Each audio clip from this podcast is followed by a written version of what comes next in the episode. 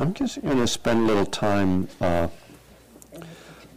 talking about, uh, I want to give you some of these thoughts from Ajahn Buddhadasa. So, uh, Buddhadasa was a Thai forest monk.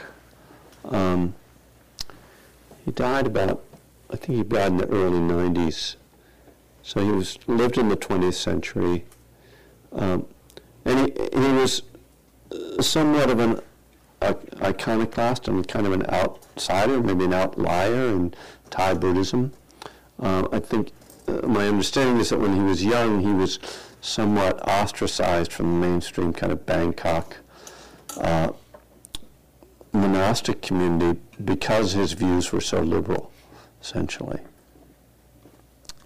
Um, he was quite brilliant, and uh, his book on the uh, on mindfulness of breathing is a, is a classic, and he has a couple other classic books. And, but um, I, think, I believe it was 1967. He gave a series of lectures on uh, Buddhism and Christianity, and uh, it was published in a little sort of pamphlet.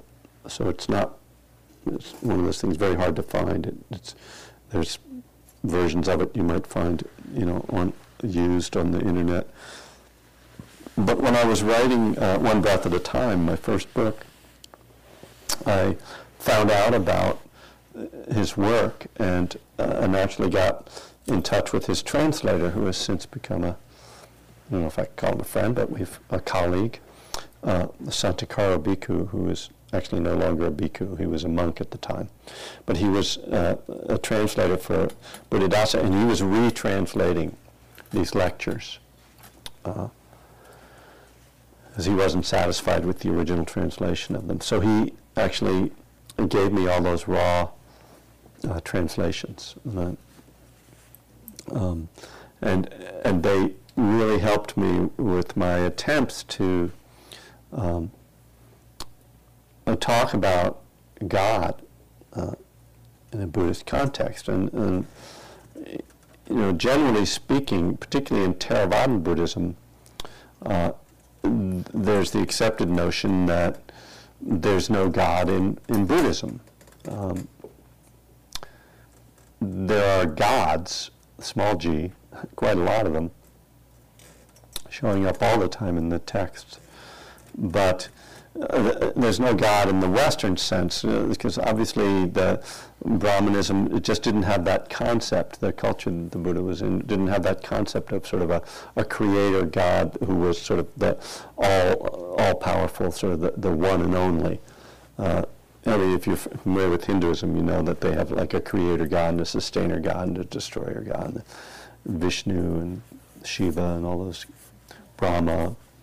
Um, that's not the right order to correlate those, but anyway. Um, so, um, so there was this problem from my viewpoint, which is, geez, I'm trying to write about the 12 steps, and there I talk about God, but all these Buddhists say there's no God, so what am I going to do? You know. Um, so I, I came upon this material, so I'm, gonna, I'm just going to read a, a few excerpts.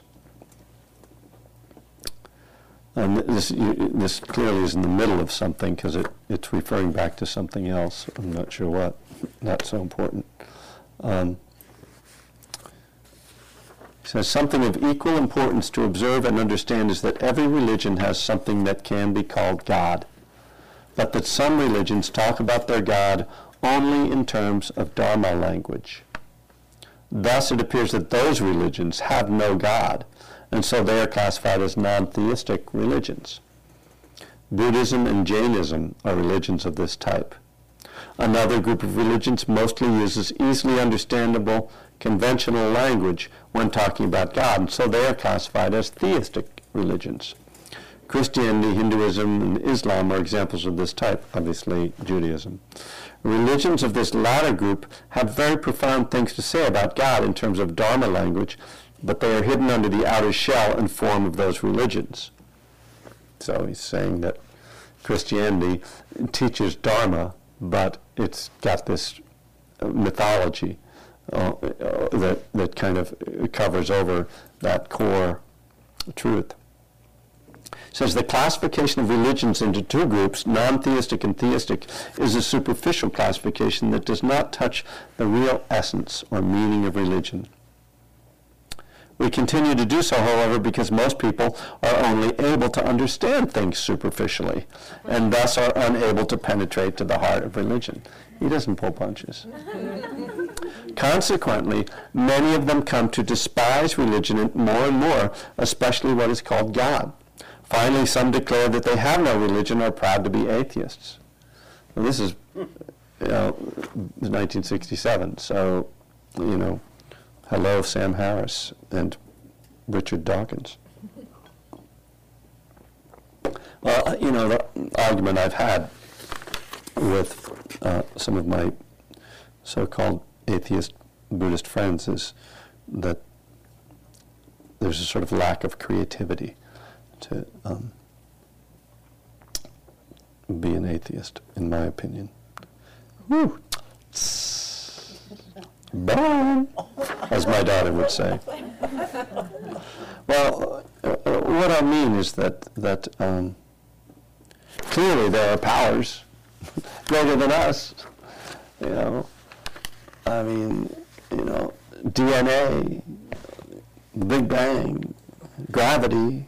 Oh, that reminds me, I don't have that piece. I have a great piece on gravity as a higher power. Um, but let, let me give you a little bit more of this. Um, so Buddhadasa says that there are four aspects.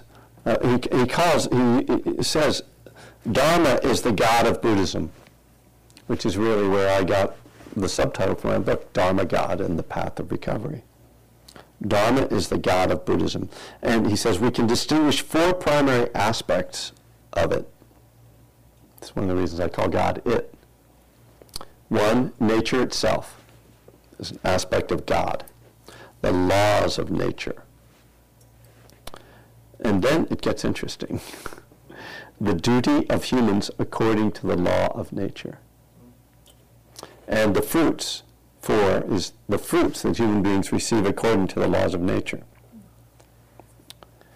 Now, not surprisingly, if you know Theravadan Buddhists, this four, these four aspects of what he's calling Dharma God correlate to the Four Noble Truths. Nature itself correlates to the truth of suffering. It's just the way things are. The law of nature correlates to the cause of suffering. That there's a process. There's a there's a um, a, uh, a logic to this. The duty, according to the law of nature, correlates to the third noble truth. And then the fruits, no, actually, I'm sorry, that correlates to the fourth noble truth, that we, we need to follow the Eightfold Path. That's our responsibility to create good karma. And then the fourth one, the fruits, are the awakening. So the third noble truth says you know, that is the truth of the end of suffering.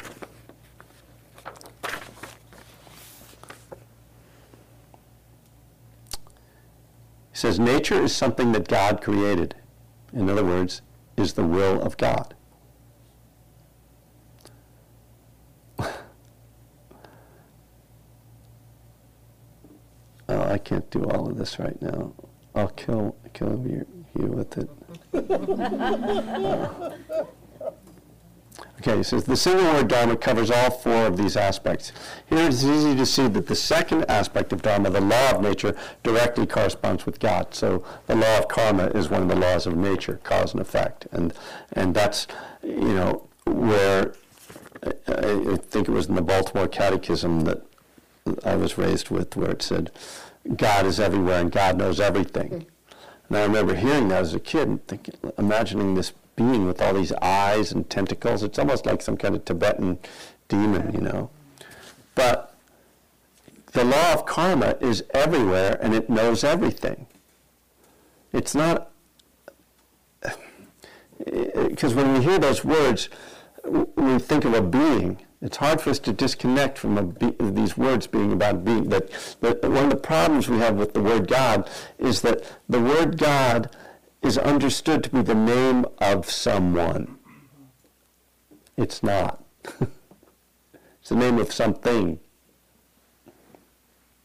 So there's this power. It's like gravity is everywhere on Earth. You can't get away from gravity. The law of karma, as far as we know, operates everywhere. You can't hide from it, you know. Like he knows when you're sleeping. It's a lot like Santa Claus. He knows when you're awake. knows if you've been good or bad. So be good for goodness sake. It's that's the law of karma that's being described in that song. You know. So. but this is the thing that as addicts we're trying to defeat. I mean, humans try to defeat the law of karma generally, but addicts especially, because what we want to do is to be able to create a continuous state of pleasant intoxication and have no negative results from it. That's against the law of karma. The law of karma says if you are intoxicated, there will be intoxicated results, you know, physical, mental, emotional results.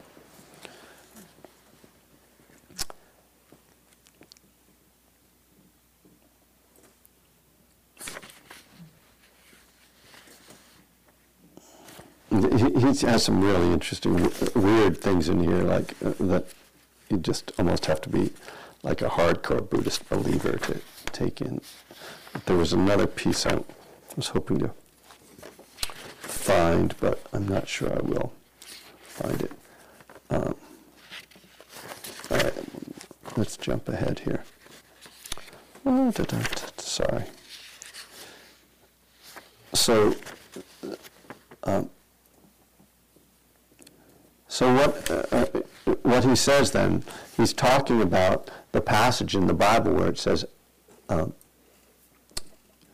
uh, uh ask and you will be. Uh, you shall receive. Ask and you shall receive. Knock and you will. It will be open. yeah, and it, it, it's all the stuff. It's just it sounds like I and, and he says that's about action. It's not about just saying words. You have to ask, you have to knock, you have to, you, have to sort of do all this stuff. And that's where he says we, we beseech the law of karma through our actions, not merely with words. Now, I th- uh, you know, uh, uh, the critical piece so is to come back again to the intention, right? Because if our if those actions are driven by ego, self seeking, by greed, hatred, and delusion, by any of those kind of destructive qualities, by, by addictive you know, pleasure seeking, then they aren't going to bring about the positive results that we want. So it's we have to again kind of go back to step three that what we're trying to do is align our behavior, including, you know, our, in other words, our thoughts, words, and deeds, with the law of karma. And in Buddhist terms, the law of karma is essentially outlined in the Eightfold Path. So what we're trying to do when we beseech the law of karma through our actions is beseech through acting on and living by the Eightfold Path. And part of that process then is turning it o- turning over the results, right? It's not that we're saying, okay, I want to get this, this, and this, so I'll just follow the Eightfold Path and then I'll get that. That's not how it, that's not how it works. The law of karma isn't this like simple, you know, formula that we can just plug into. And it's one of the things that's so difficult about it, right? Why, why our spiritual path is so difficult because sometimes, in order to live in harmony with the Dharma, we have to go through very challenging experiences. But we have to stay committed in order to get to the results. You know?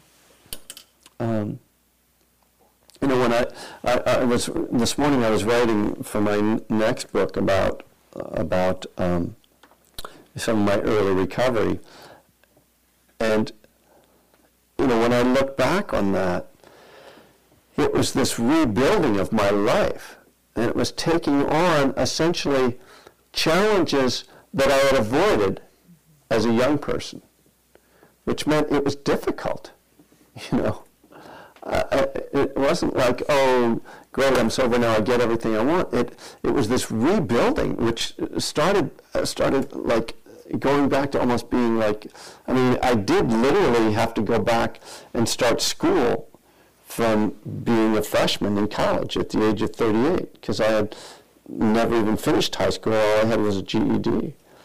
And, you know, and when I, I I've shared this more than once that you know when I was thinking about going to school, and I said to my sponsor, "Yeah, but you know." It's going to be like four years before I get a degree, and I'll be in my 40s by then.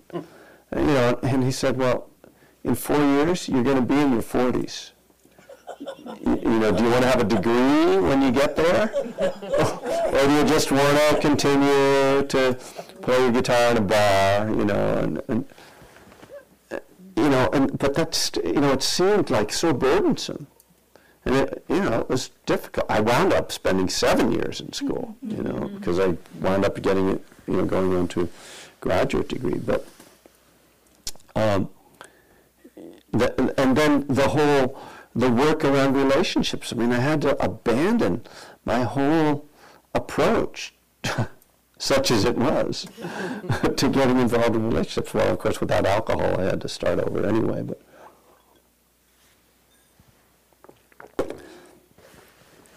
um, you know, the idea, fundamental idea uh, of of, mature, of recovery, but also really of maturity, is delayed gratification. Right? Delayed gratification means that right now it ain't so pleasant. You know, Right now, I have to be able to tolerate something unpleasant. So it, it, there's just isn't this sort of, oh, I'll just start meditating and, you know, go to some meetings and everything's just going to be great. No. I mean, you, know, you got to, you know, one way of talking, uh, thinking about it is you got a lot of karma to burn off, you know.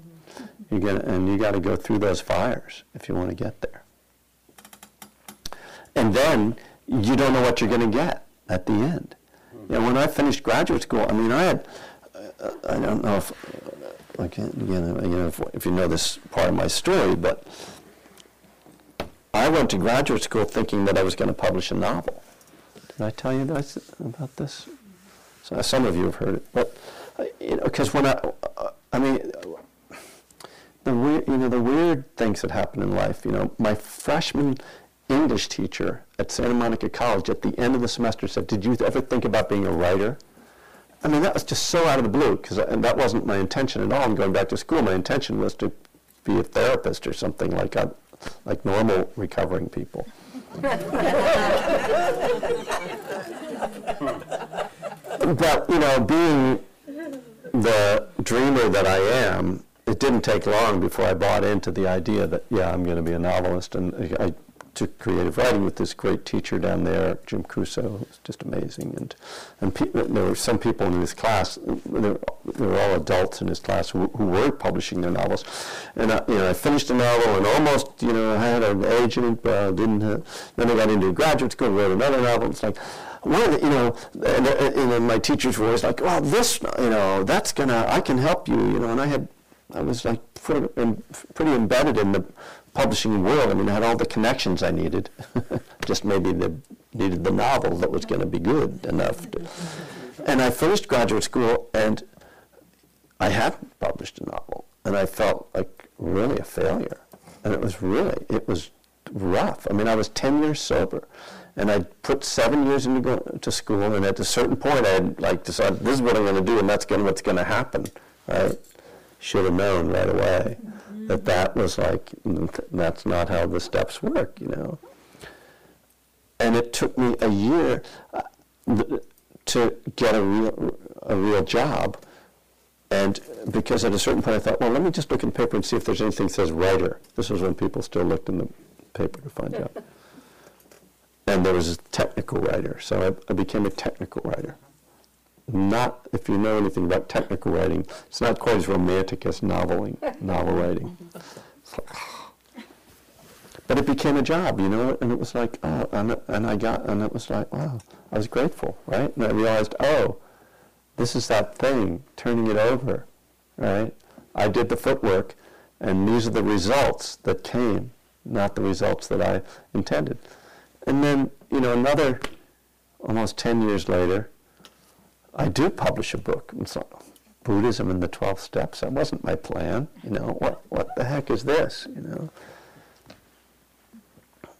So uh, that, that aspect of, of acceptance and turning it over is always there. You know, no matter how much we think we're following the steps or following Buddhism and doing the right thing to get what we want, you know, it's like we, uh, there's just such a natural tendency to think, well, I did everything right. How come, you know, I got this diagnosis? Or how come he left me? Or how come, you know, I didn't get that job? Or, you know, you know, it's not, it's not in the contract. Um, tricky, isn't it? it's a tricky, tricky thing to live with. Um, and I, you know, I do have faith, um, and I, uh, you know, in some ways, you know, maybe I've just been very fortunate. Uh, I mean, I know I have been very fortunate, but um, but I also feel that you know, karma, you know, does unfold in its in its ways, um, and we, you know, we have to. Uh, I mean, I mean, uh, we, you know, obviously we have to, you know, accept that unfolding, and so that kind of brings me back to that critical piece of acceptance that's again, built into the steps. Certainly, step three, many people understand step three to be about acceptance. That turning your will and your life over to the care of God means that you are going to do your best and then you're going to accept the results. And, and that just seems like such an important reference point for us that can get lost. And obviously, the serenity prayer is largely about that and if you read much of the mindfulness literature, there's a huge emphasis on acceptance as well. So, you know, it, it clearly, the, all these things are pointing to the fact that no matter what we do, if our relationship to the outcome is one of expectation demand that there's going to be suffering. Mm-hmm. So that it's, and this is such a huge challenge to put your heart and soul into anything, whether it's a job or a relationship or you know, a round of golf. And then, well, you can't accept that, but, uh, uh, but the, and then, uh, but then to be able to you know, let that go, let it go. you know, it, it, sort of doesn't make any sense, right? To be that devoted and then to let go. But that, that to me is the great challenge that uh, all spiritual teachings call upon us to, to um, you know, to live out. And I think it's, it's why, you know, for one thing, we practice meditation each day because meditation is a practice of acceptance in some fundamental way. When I sit down and say, I'm just going to try to follow my breath and I'm going to sit here for this period of time, and no matter what happens, I'm just going to do it, then I'm sitting there with the whole, you know, the, uh, the whole catastrophe running through my mind and body. And I'm not trying to fix it, So I'm practicing acceptance on some fundamental level. I am making an effort to uh, bring about a desired result, but there's, I see that the desire for the result causes suffering. The effort, if it's not connected to a desire for a result, doesn't cause suffering. So again, if I can disconnect those, and, and so meditation gives me this kind of laboratory for practicing this uh, relationship to my life, to my experience, that then I try to take out into the world. And, and, and it both gives me that laboratory plus, you know, if I incorporate some contemplation and prayer in it, then I, I kind of plant reminders each morning. You know, it's like kind of reading your uh, daily meditations or, or just however you approach your, your practice, that you plant certain reminders to let go, to bring your best and to let go. Um, so, uh, you know, I, I find all of this quite paradoxical and quite challenging. And, and uh, you know, and the, certainly the process of moving from step three through step seven, moving from turning my will and my life over, and then examining all this stuff, and then trying to deal with it without thinking I get to control it. Wow, that's, you know, so I says, what an order, I can't go through with it. I mean, it's a huge, huge challenge. And, and, uh, and I, I certainly haven't arrived at a place of, uh, you know, uh, handling it with grace every day. Uh, but ag- again, that's one of the reasons why we why we get together and listen to each other, why we practice, why we go to meetings, why we um, read about these things to to keep it fresh in our minds because it's so really antithetical even to sort of human instinct to strive for something without expectation or, or with to even strive for to something and be able to accept uh, whatever happens out of that striving. Because obviously, so much of uh, what we do in life is about controlling results. And it looks like the successful people, you know, are really good at this. Right? Um, but every time, even I watch a movie or look at the story, the arc of some powerful person or some celebrity, I always see that place where they lose control. You know, where they looked like they were so together. I mean, uh, uh, this woman this week, L'Wren Scott, you know, just perfect example of some people are like, what? You know, just had, you know, I mean, t- you know, first of all, being Mick Jagger's, you know, girlfriend, which was like secondary apparently. I was reading about her, her talents today, and you know how gifted she was and how loved she was, and uh, you know, you just kind of go, like, uh, and her business was failing, you know, and obviously she couldn't accept that.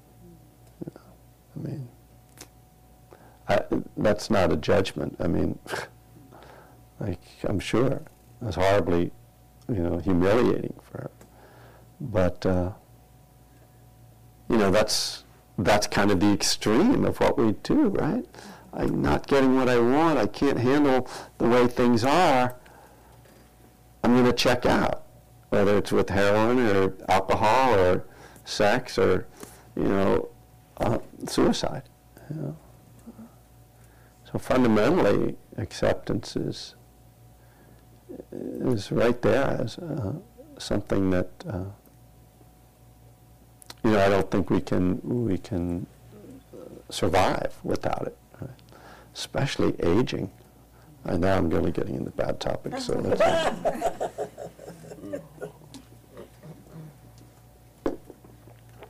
well, so um, as usual, I, I didn't do what I planned, but um, I didn't plan very well anyway, so it's good. What? We'll accept it. Yeah, thank you, except that.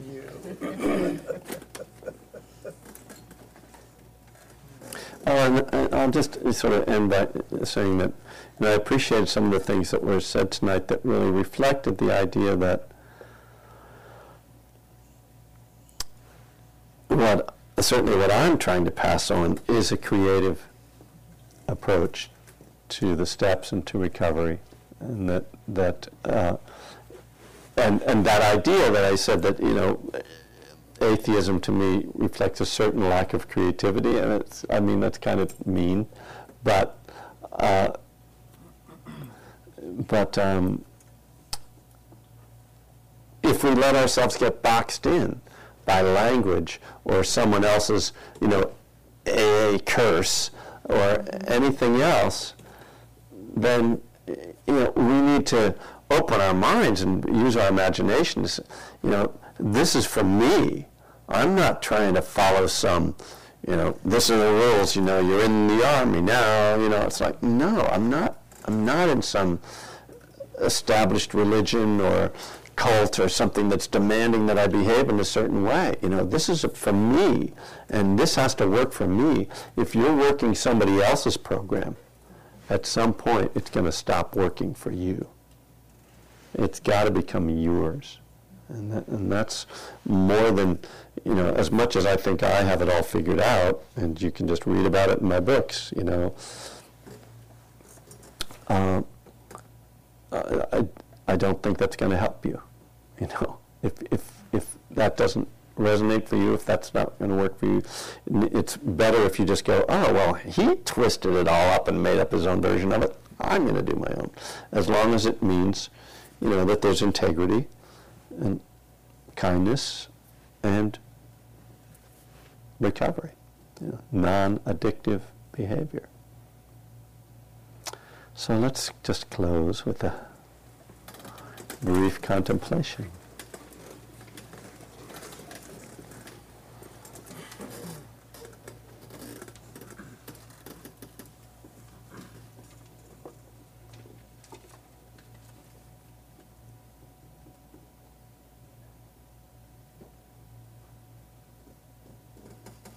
May each of us live in engagement and acceptance. May each of us find the way to express our wisdom, our love, our generosity, our creativity. May we be able to express these qualities in ways that heal ourselves and heal the world.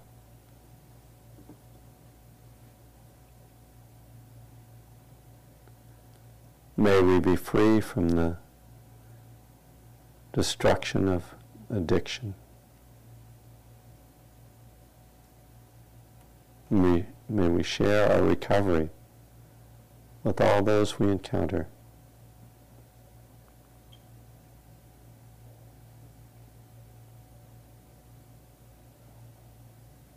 May our efforts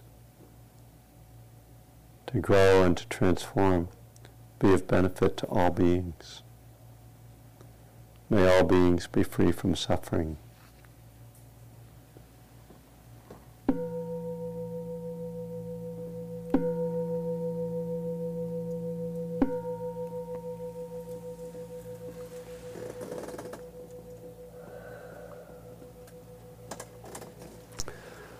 Thank you very much.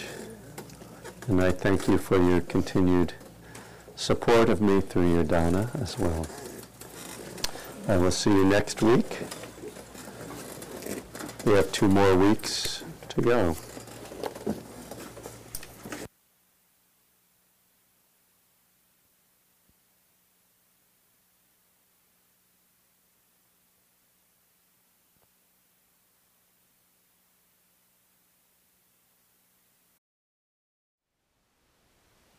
Thank you for listening.